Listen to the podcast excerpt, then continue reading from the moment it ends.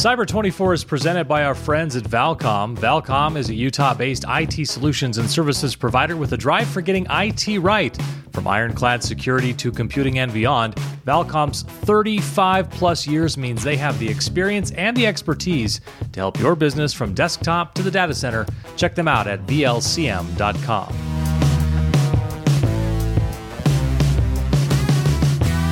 And welcome to the Cyber 24 podcast, the weekly pod dedicated to helping business and governmental leaders better understand the often intimidating topic of cybersecurity so you can make better decisions to keep your organization safe.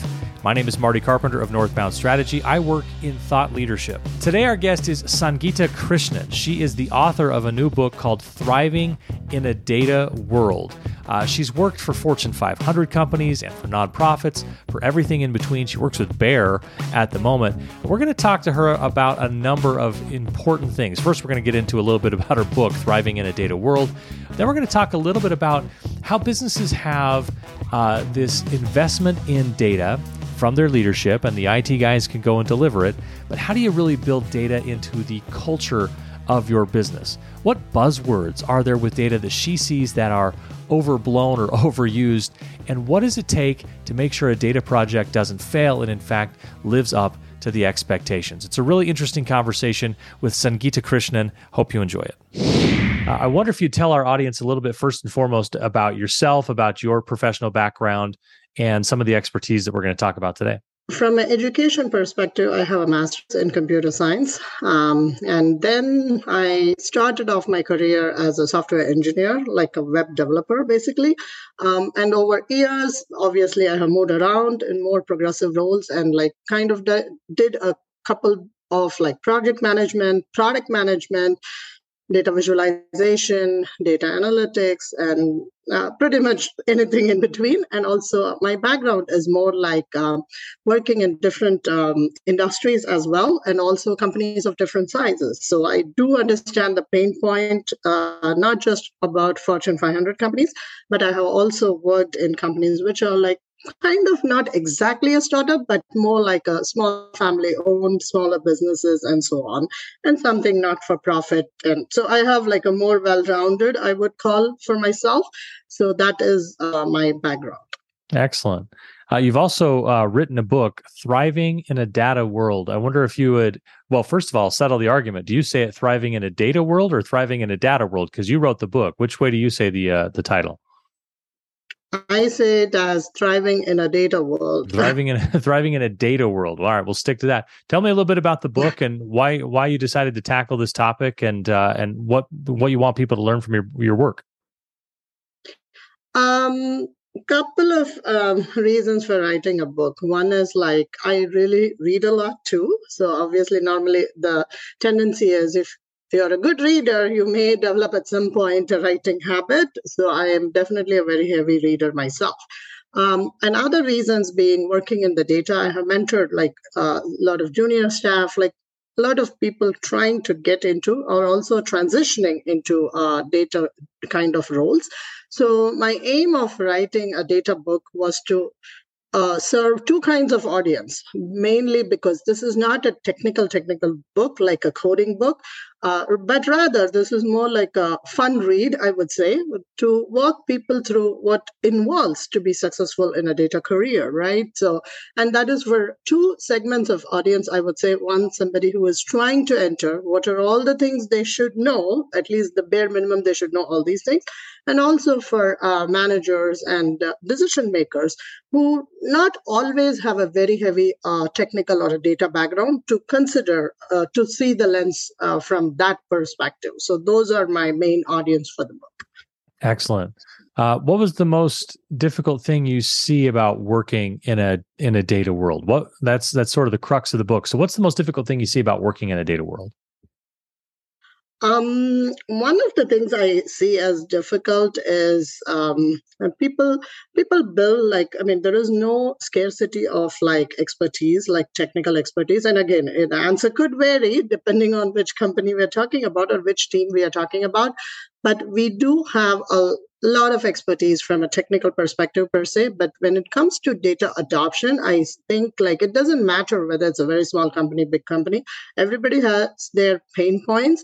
You build like a beautiful dashboard whatever nobody wants to use it or nobody is using it.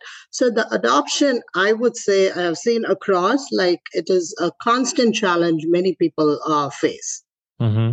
So does that mean within a company or within a you know a business structure, whatever that organization may look like, that uh, leadership can see or at least recognize the uh, importance or potential of utilizing data and spend the money to put it together and try to make it user friendly but it's it sounds like it's a culture issue almost that people need to say hey i need to get out of the way that i just do things and figure out how to make the most of the data that we've invested in. Is that am i understanding what you're saying there correctly um, totally. And I'm going to add a couple of points. And actually, this is such a vast topic, the culture part of it too, like data literacy of the organization and so on.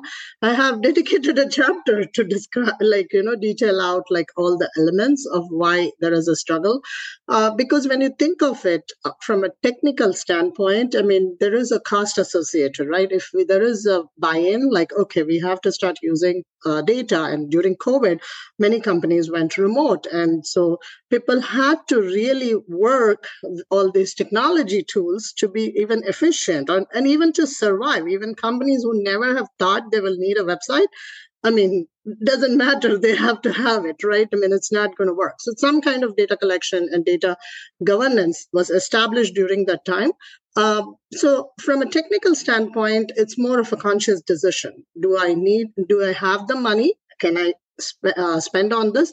And what kind of uh, investment i mean roi i'm looking at it right for this investment i'm doing. So that's more of a straightforward i would say but the culture aspect cannot be that linear where we can say okay if i put all these fancy tools and if i have all this training people will automatically start using. That doesn't work like that. So there is a data adoption, data enablement part too, right? You have to empower and enable your whole organization, which is very challenging because sometimes it's not even like the most fancy tool in the market. It's more like making them see the value of data. So I would say, like, take one use case at a time kind of an approach because if you build all these big big stuff and nobody is even following. And if your business uh, in general was running on excel it's not like overnight it is going to change to say okay now we have all these beautiful reports built for us let's start using. So that is why i would say like it is more to show your audience like use case by use case to so that they can see okay this is my value and then you kind of bring them along Mm-hmm. It sounds a little bit like a, you know, if you're thinking about this from a, a leadership standpoint within an organization, that you have the C suite or the leadership, the management in some form saying, we're in on this. And mm-hmm. and then the IT side being able to say, uh, hey, we can go get the data and we can present it in a way. And then it's like everybody else needs to you know you have to kind of bridge that gap so everyone else within the organization starts to utilize it. I'm wondering like is, that just a matter of leadership needs to do a really good job of not only recognizing what kind of data they need and how to present it but but helping uh, their team come along in incorporating that into their daily routines? Or is eh, like what what have you seen that has been successful or unsuccessful for companies when they've come up to that point where they say we have the data we have it in a way that can be presented. How do we get that last that last leg of the process where it's actually incorporated and people are utilizing it? Um, i would like to say to answer it as an approach where there are in any organization there will be somebody who is more like you know they they are very curious. They have this passion. Okay whatever next new thing comes they jump into it. So there will be such players in every team every org but there are always data doubters where they feel like their gut feeling is maybe more correct because they have done it for a very long time. So those people are very tough to bring them along. So I wouldn't say, I mean, there is definitely a leadership. Um, it has to come from a top down, definitely, because the leadership has to have a buy in. Otherwise, there are multiple problems, right? First of all, you won't have the funds allocated to do any of these investments. So you'll fail even before you start. It doesn't matter you have the technical talent. But if I have to say that I'm not going to spend on the infrastructure, I'm not going to have like this kind of data collected, it doesn't really matter whether you have the technical expertise or not in place. So leadership buy in is needed. But at the same time, how do you bring along your data? Doubters is an area where the focus needs to go where you have to really show them the value. I mean by doing it how is it uh, changing your everyday job right? I mean it's it doesn't always have to be like um, it is not just about easier. Okay can i do this step easier? It's also the quality of work. There are many aspects many kpis to measure. Um, and also another reason is how do you bring them along? If you don't tie some rewards for that right? There is there should be some kind of an incentive for people to play with it. That has to come in as an organization also because you can always say okay let's all use data. But if you don't have their uh, incentive or promotions or next progression for them tied to for using data the people who anyway question data will not use it. I mean there is it's not going to happen if you're looking for protection from uncontrolled access, Salto can deliver the perfect solution, tailored to your exact requirements to provide you with all the security, convenience, and control you need. With Salto, you install access control in a wire free environment, so there's no need to hardwire the building. Because Salto works on a virtual network, you can enroll or replace a lost key within seconds, making reprogramming and rekeying a problem of the past. See how Salto can make your access control and building security simpler and safer at vlcmtech.com slash salto. That's vlcmtech.com slash S-A-L-T-O. The demand has never been greater for business owners and IT professionals to invest in intelligent security camera systems. At the intersection of physical security and cybersecurity, an increasing number of organizations struggle to take a proactive approach to surveillance. Verkada's all in one physical security platform makes this decision easy with features like plug and play installation, centralized management, secure remote access to cameras, and smart features and alerts. Smarter security starts with Verkada. Learn more at vlcmtech.com slash Verkada. That's vlcmtech.com slash V-E-R-K-A-D-A.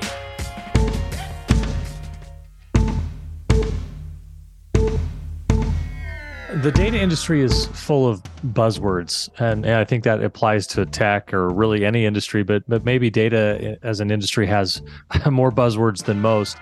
Which is your favorite overused buzzword, and maybe you know is, is it your favorite because no one really understands what it means? What's what's your favorite? Where would you say, hey, that's a buzzword that I've heard a lot? Um, I would say a few of them actually, and as you rightly said, there are several of them to pick from. Uh, I would say uh, for some people, it's insights. Everybody wants to be data driven and full of insights. These two words, like data driven and insights, is always there.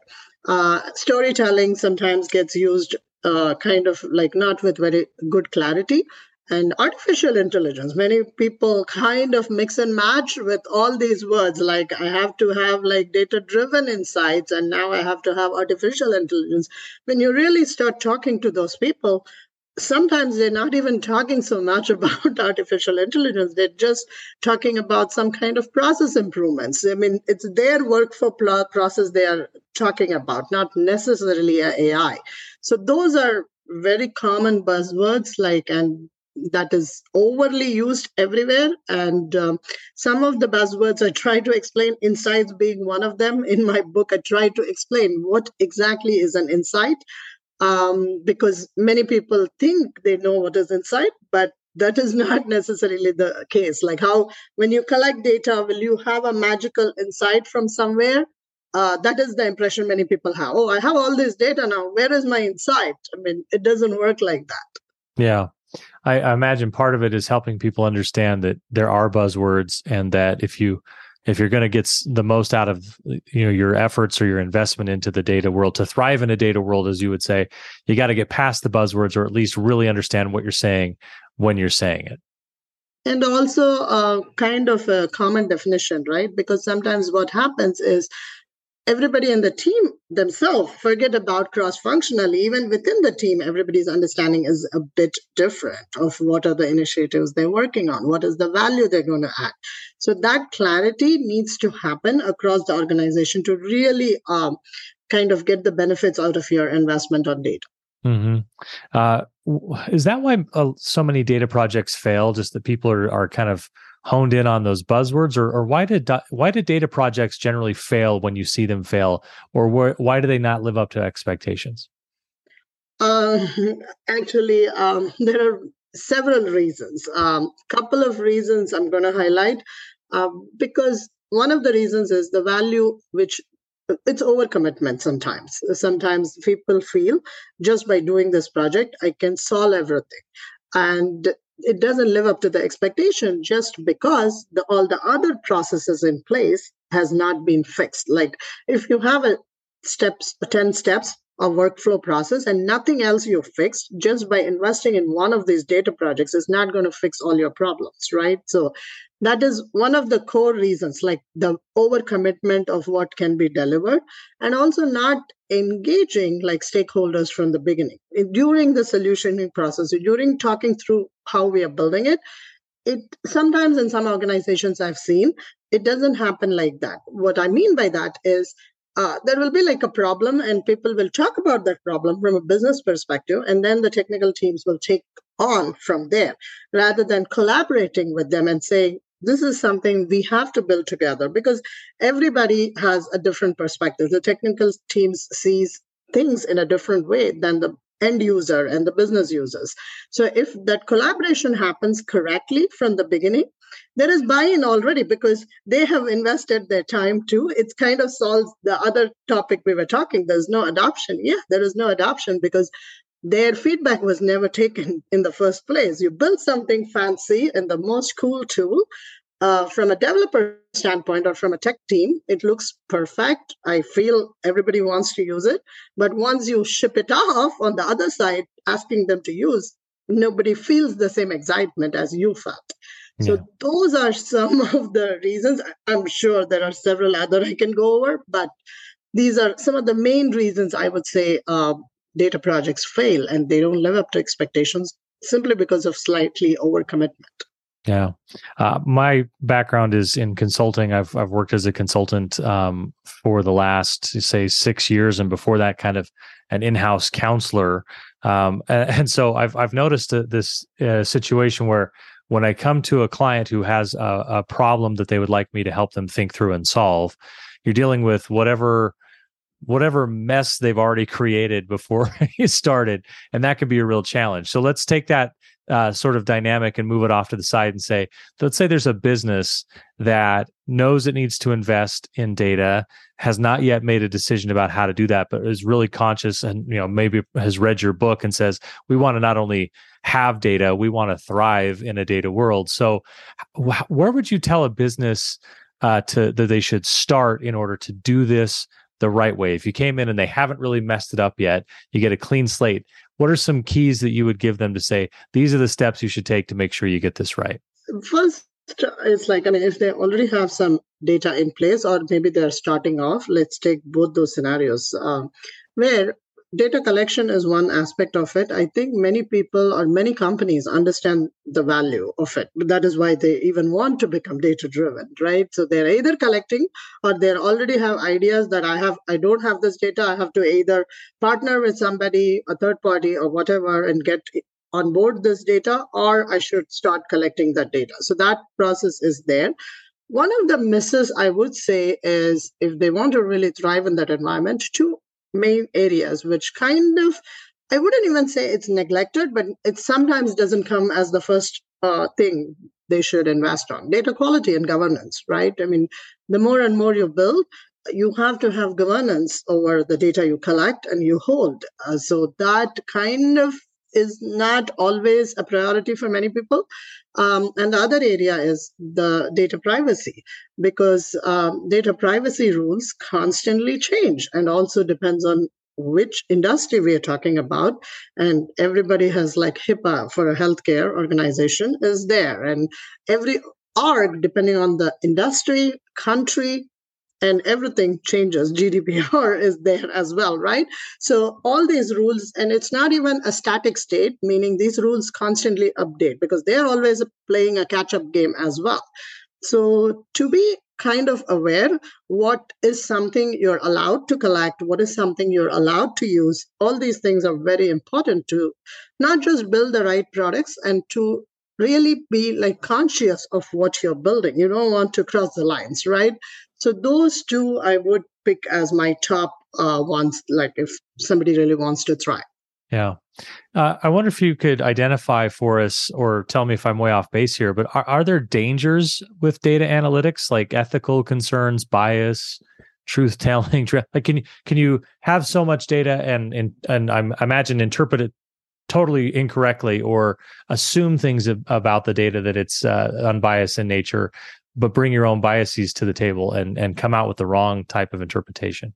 wrong type of interpretation also i kind of cover this topic a little bit as well like how data bias right? Data collection. That is why i was talking. I kind of said it in a different way data governance because sometimes you how can you be confident of the data if you don't even know uh, how it is flowing into your system right? So those are very important because and also the data set like I mean, to answer whether there is bias in the models I'm building, I need to know like what amount of data we're talking about. So, all these things, yes, there is um, more than danger, there needs to be awareness. That is where your data governance, data literacy, and all those things come into play because it's not as simple as saying, let's collect like large volume and with all these big data is another buzzword i would say everybody uses big data uh, for many people big necessarily doesn't mean big in terms of volume. It is also the quality of data right? If you have a lot of data but you cannot use it because you don't have the confidence in them you you're better off with even a lighter data set which you're very confident about. So that is why i mean it's not a danger but it's definitely an awareness issue like bias and and obviously you could be fined if you like cross those lines right so that is an area i think uh, every company should while building data products, they need to focus and figure out what is the best approach for a specific industry.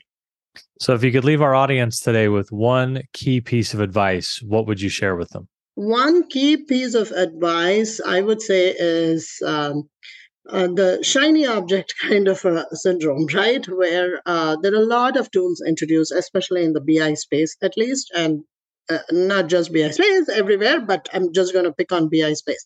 Um, people when they are trying to learn there is always like a feeling okay i can move on to this next tool and it's kind of understood too because there's so many things you're reading so much online you're everywhere you read you're seeing okay this tool can do this this tool can do that so i would say leave the audience like to think in terms of like getting better at the data aspects itself because picking up a tool and learning if you know one tool, you definitely can speed up the process and learn another tool. So don't jump from one to another. And it's very costly ex- ex- experiment too from an organization because no matter what tool you invest in, to get the right kind of talent, to have like some kind of uh, like people uh, really start using and all those things is an investment already. So you cannot i mean yeah there are times after some time you have to move into a different direction. Maybe you have to buy a different tool you have to invest it happens but it shouldn't happen that frequently that every it's like a cycle like every six months oh there is a new tool let me try this so by doing that, you will never advance in anything. Rather, you will always be in that experimentation. So that is an advice I would say that stay little away from it and build on your basic knowledge of it doesn't matter which tool you pick. If you understand these are all the 10 things i would need no matter what while setting up a data team it doesn't matter. Picking the tool comes much later. Don't go the other way. Don't pick a tool and learn that but understand the concepts and then go with it yeah. Uh, Sangeeta, I want to point people in the direction of your book. If they're interested in uh, buying a copy, where can they find Thriving in a Data World and where can they follow you for more of your insights? I'm pretty active on my LinkedIn uh, as well. And um, I have a website as well, which is uh, same as my first name, last name. And um, another uh, aspect I want to bring up is like Amazon is like you can buy both, like the physical copy of book or uh, ebook, whatever is the preference for the audience. All right, uh, Sangeeta Krishnan, thanks so much for your time and sharing your expertise with us today. Uh, we encourage people to go check out the book "Thriving in a Data-Driven World." Thanks so much for your time. Thank you. That'll do it for this episode. I want to thank our sponsors at Valcom. At Valcom, you get much more than a dedicated IT retailer, they become an extension of your IT team. Whether you're a startup or an enterprise, Valcom has the technical sales and engineering expertise to make your business more effective and more productive. Check them out at VLCM.com. That's VLCM.com. Special thanks as well to our supporting partners, the Utah Division of Technology Services, the Kem C. Gardner Policy Institute, the Utah Attorney General's Office, the Utah Department of Public Safety, and our friends at Secuvant. A reminder, you can follow us on Twitter at cyber24 underscore, or you can hit us up on Facebook as well. We want to hear from you in either place to let us know what you think, or if you have a topic you'd like to hear us discuss on a future episode. You can also rate and review the podcast on Apple Podcasts. We love those five star ratings. Thanks, everyone. Have a great week and stay safe online.